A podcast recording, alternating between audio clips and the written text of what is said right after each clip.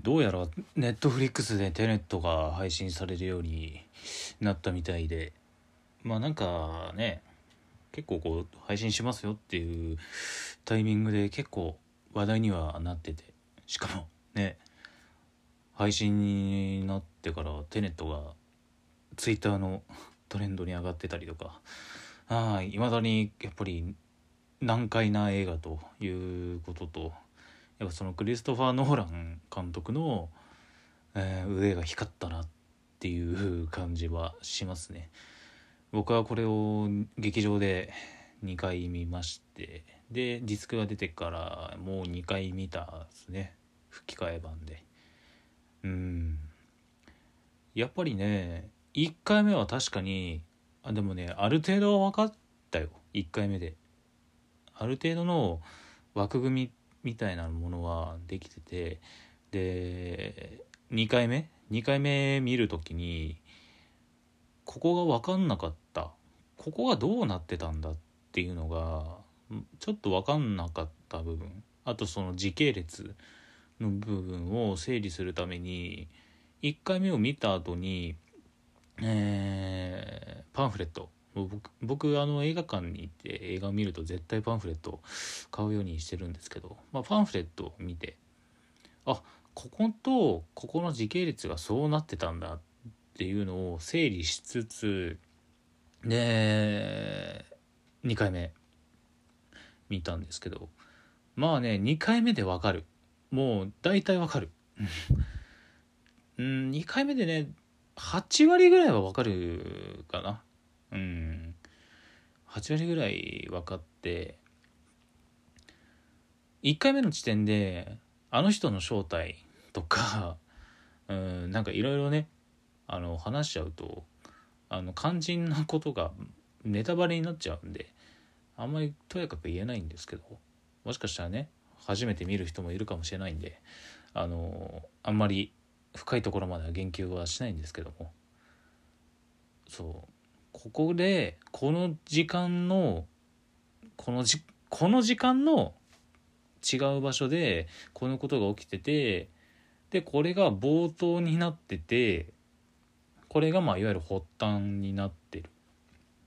まあいわば主人公が、まあ、その世界を救う鍵を握ってるっていうのがそこから始まるっていうのがうん、2回目でやっといろいろ整理されて分かるような感じですね。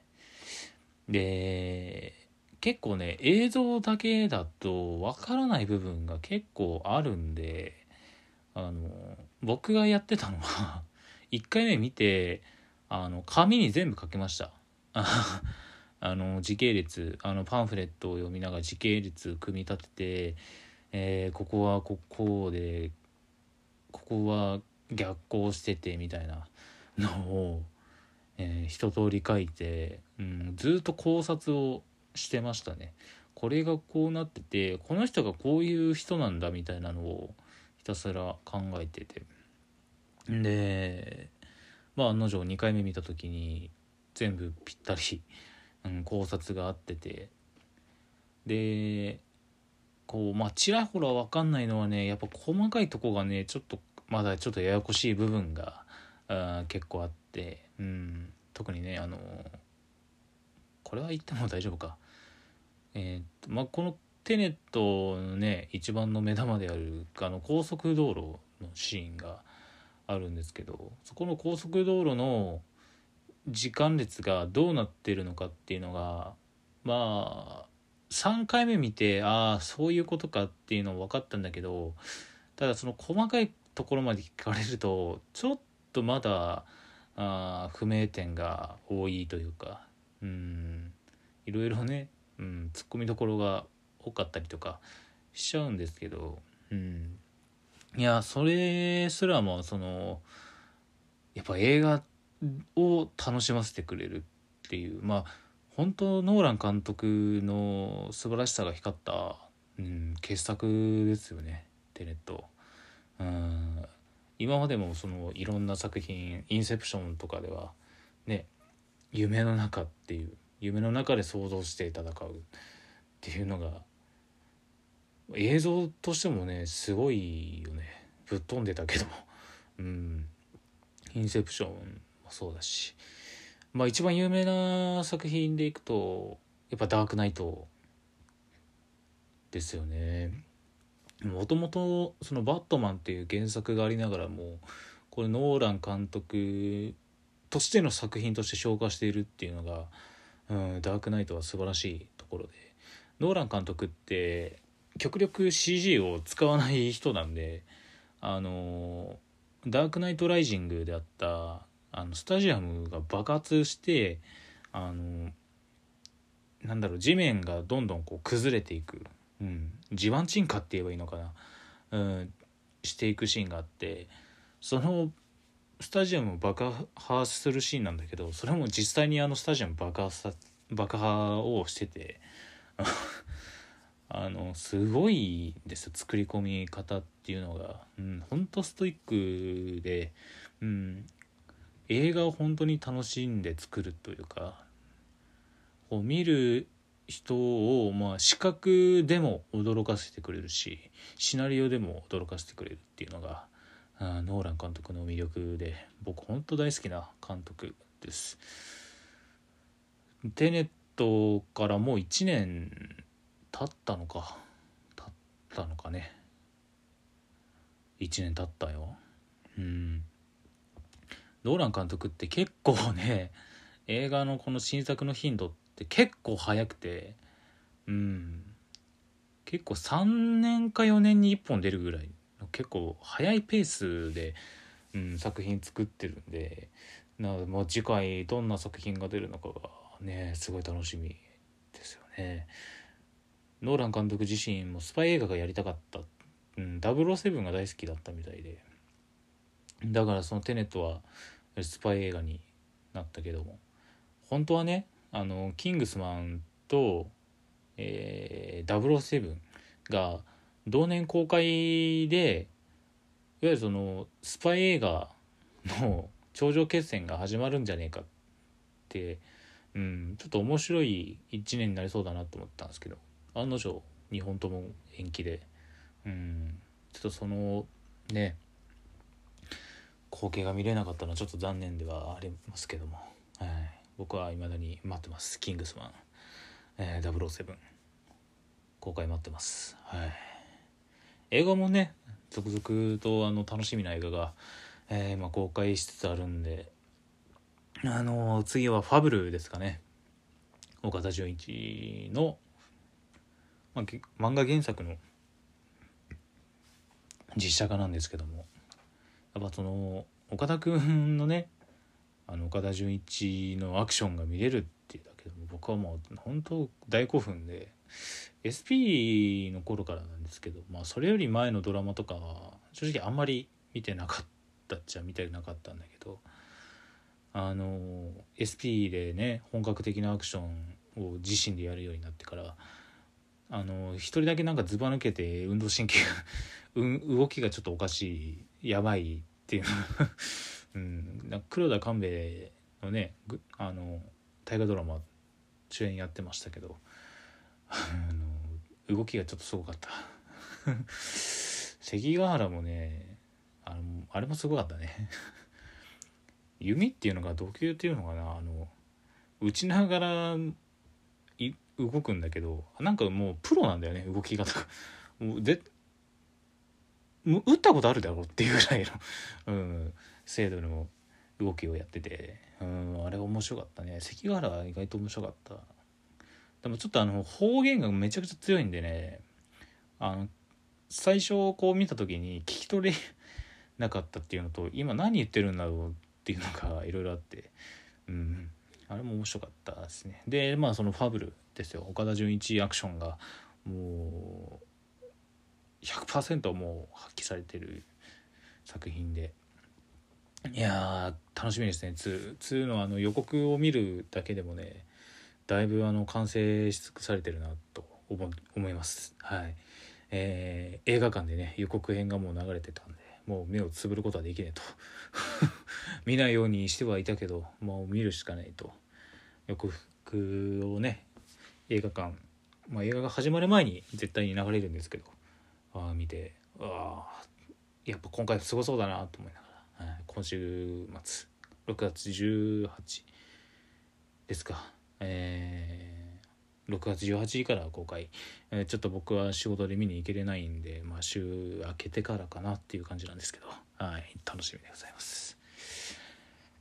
映画はね結構いろいろ今後も今週はあとはアークかな。吉根ちゃんが、えー、主演で出てる永遠の命を手に入れた女性の物語なんですけどもまあこう予告編とかも事前のねあの情報を入れずに見に行くタイプなんでちょっとあのどんな作品かっていうのがそこ,、ま、そこでぐらいしか分かんないんですよ。永遠の命を手に入れた女性。年は取るけど見た目は若い、うん、その女性が巡るそのまあ物語っていう感じなんでしょうけど。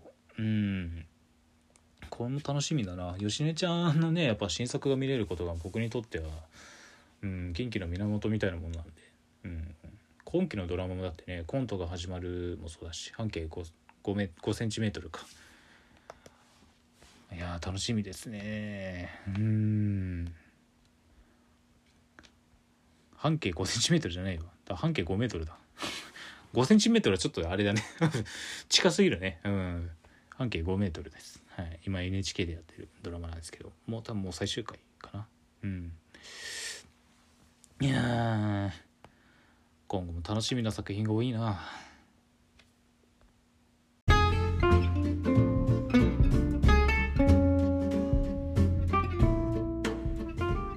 そういえば E3 がありまして結構大盛り上がりだったのかなと思いつつうん全体的に見ると XBOX と任天堂だけだったかな。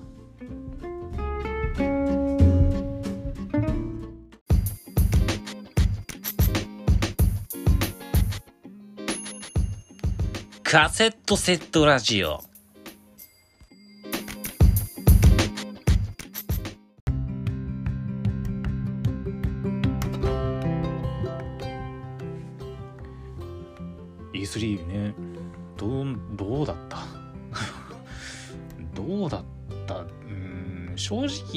なところ僕個人としては特に気になるものはなかったかなっていうか、まあ、なんだろう。うわすげえやっと来たぜみたいな。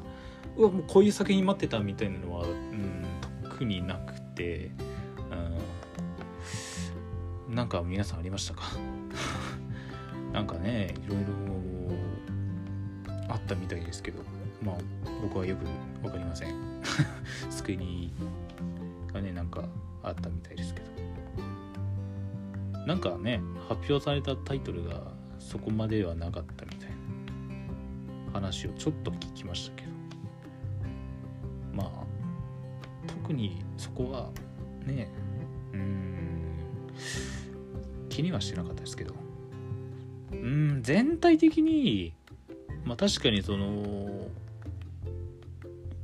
任天堂ですか？任天堂が一番大盛り上がりしてたような気はしますね。うん。XBOX もねちょろっと見たけど僕も XBOX を持ってないから、うん、ちょっとノーマークだったんですよ。XBOX 関連に関しては。ちょっと XBOX 関連の情報に関してはちょっともう全然わかんないんであれで、えー、そうだね。なんかあったかなあのシャーロック・ホームズチャプター1あれちょっと気になりますね。うん。若かりし頃のホームズのお話になるんですけども。シャーロック・ホームズが好きでね。うん。一番好きなのは前も言ったけどロバート・ダウニー・ジュニアが演じるあのシャーロック・ホームズが一番好きです。あれが一番好き。っこいいよね。そう、シャーロック・ホームズのゲームが出るみたいで、あのー、前、インディーズで出てた、あれとはまた別の作品なのかな。それともあれの前日談なのかな。なんか悪魔のなんちゃらってあったじゃない。PS4 とかで出た。うん。あれも面白かったけどね。結構ねあのそこまで親切な設計ではなかったけどなんかその推理とか探索とかうんなんかその証拠を探したりするのはちょっと面白かったねあれ。うん。あとはそうだね。UBI の Riders Republic。あのあれだ。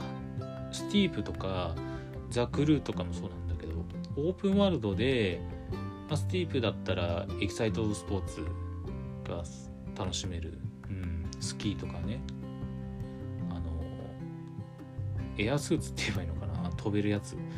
あれとかを楽しめる、えーゲームだったんだけど、まあ、ザ・クルーはその名の通り車と、えーバイク。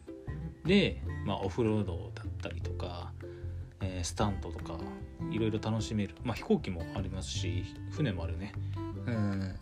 アメリカ全土を舞台に繰り広げられるオープンワールドドライビングゲーム、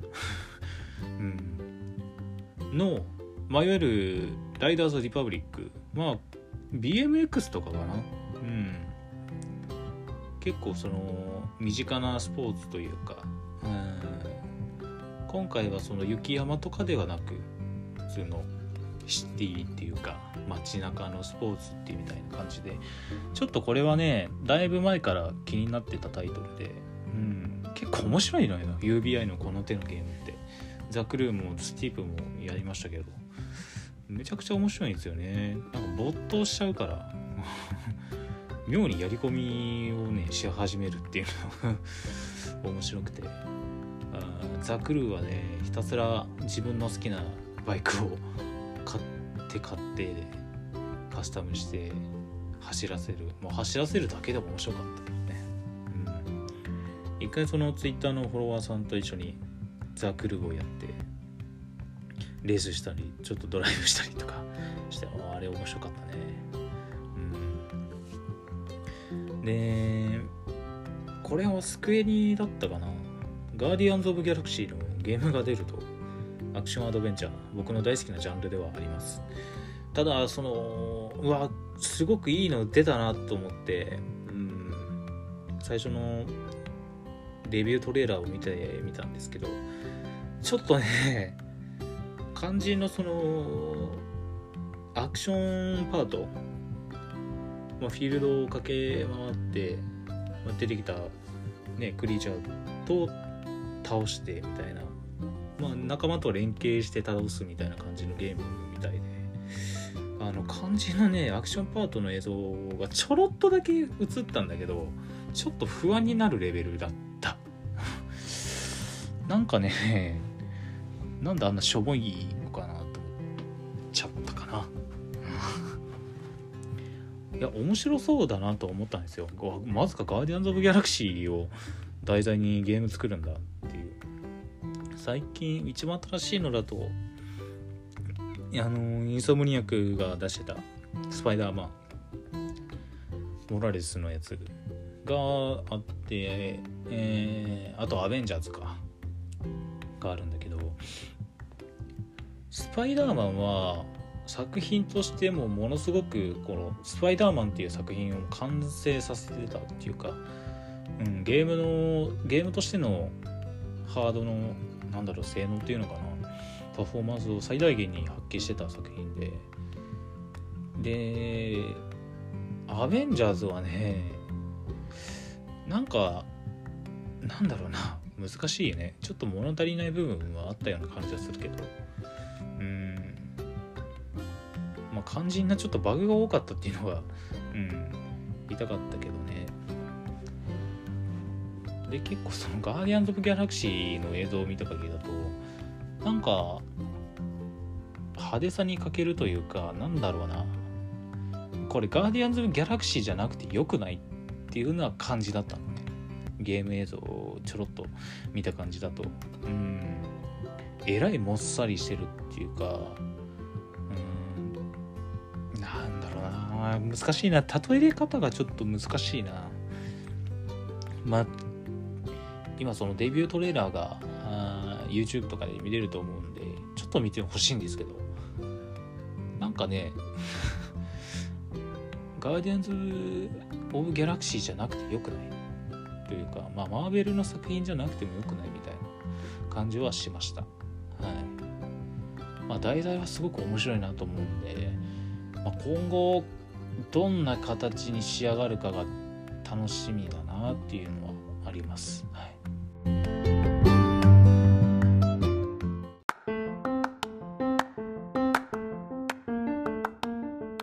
カセットセットラジオ。カセラジ。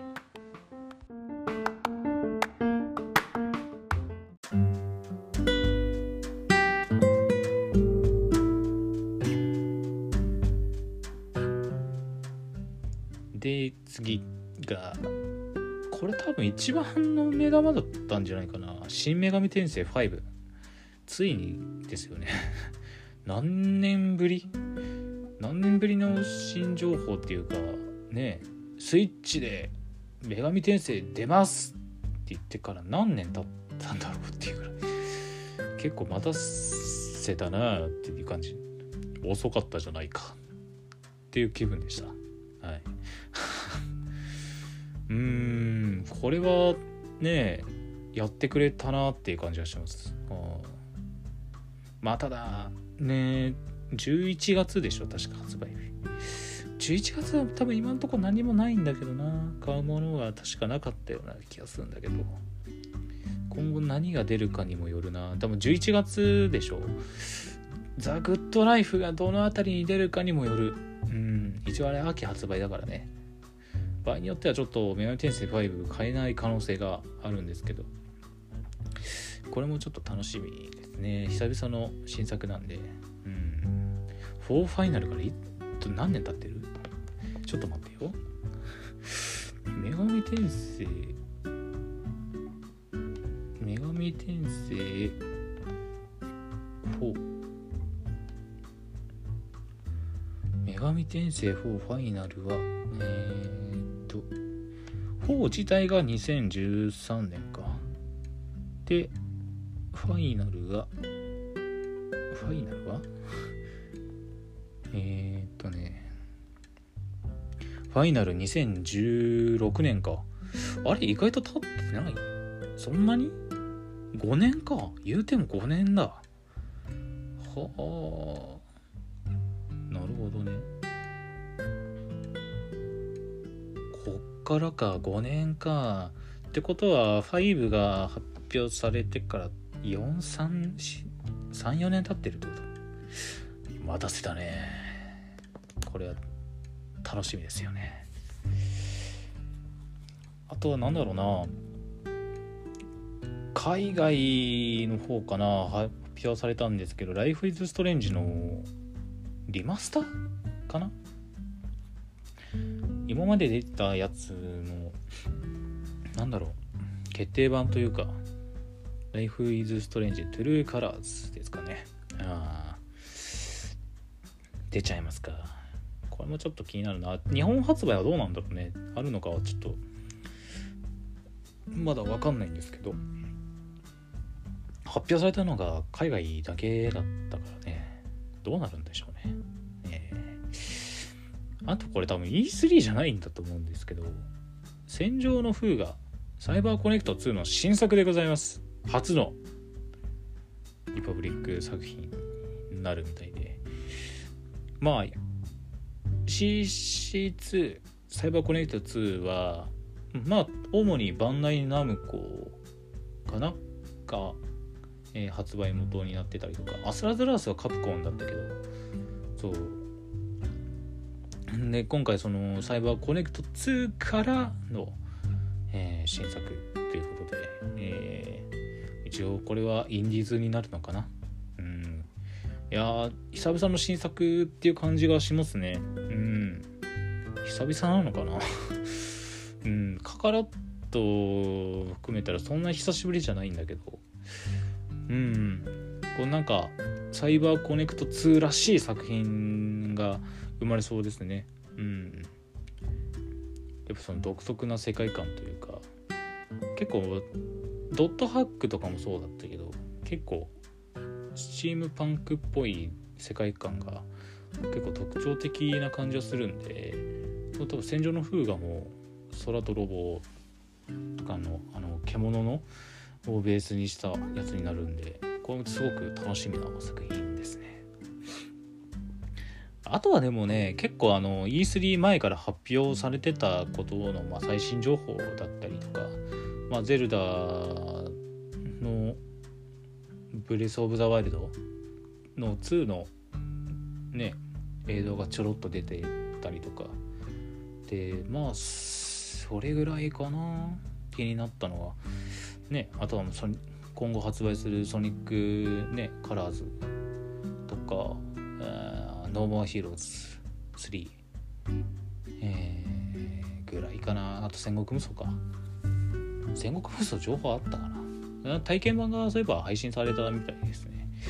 僕はあのもう発売日までもう一切やらないと決めてるんで、えー、楽しみですね。戦国無双も久々の新作なんで。僕は今ね心躍っておりますけど。え うんなんかねやっぱり戦国無双ってやりたくなるよね。たまにいいんですけど。たまになんか無償にやりたくなる時があるんでね。一応まあシリーズはほぼ全部遊んできたんであれは除くけクロニクルはちょっと除きますけど基本的にほとんどはやってきたんでいや新作楽しみです。はい。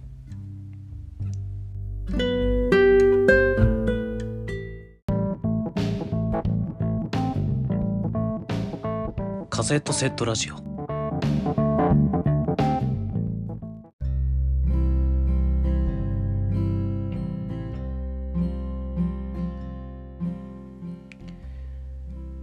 てなわけで、えー、これはエンディングでございますよ。エンディングです。いやーまあ E3 もねこんな感じで多分もう終わったかな？終わったはずなんだけど。E3 も経て。まああとは東京ゲームショウがどうなるか。その時に何が発表されるのかっていうのもちょっと楽しみでございます。はい。僕はね来週の戦国無双がもう楽しみでございます。それまでに1本何かゲーム終わらせとかないとマジでやばい。これ以上は積めないよ。うん。積めないよっていうのはねフラグだから、うん、絶対積んじゃうから。はい。では本日はこれまでにしときましょう。えーツイッターの方はですね、えー、BLK アンダーバー BIRT アンダーバー FLY、えー、893になっております。一応そちらの方でですね、えー、あのラジオの更新をしていくので、えっ、と今多分メインでやってるブラックバードの方のアカウント、アットマークレトロアンダーバースミスの方では、ちょっともう今後あのラジオの更新情報っていうのは、そちらでは更新はしていかないので、えー、そこら辺ちょっとご注意いただけたらと思います。アットマーク BLK アンダーバー BIRD アンダーバー FLY893 になっております。えー、ブラックバードフライ893ですね。えー、どうぞこちらの方フォローお願いいたします。ではまた次回さよならさよならさよなら。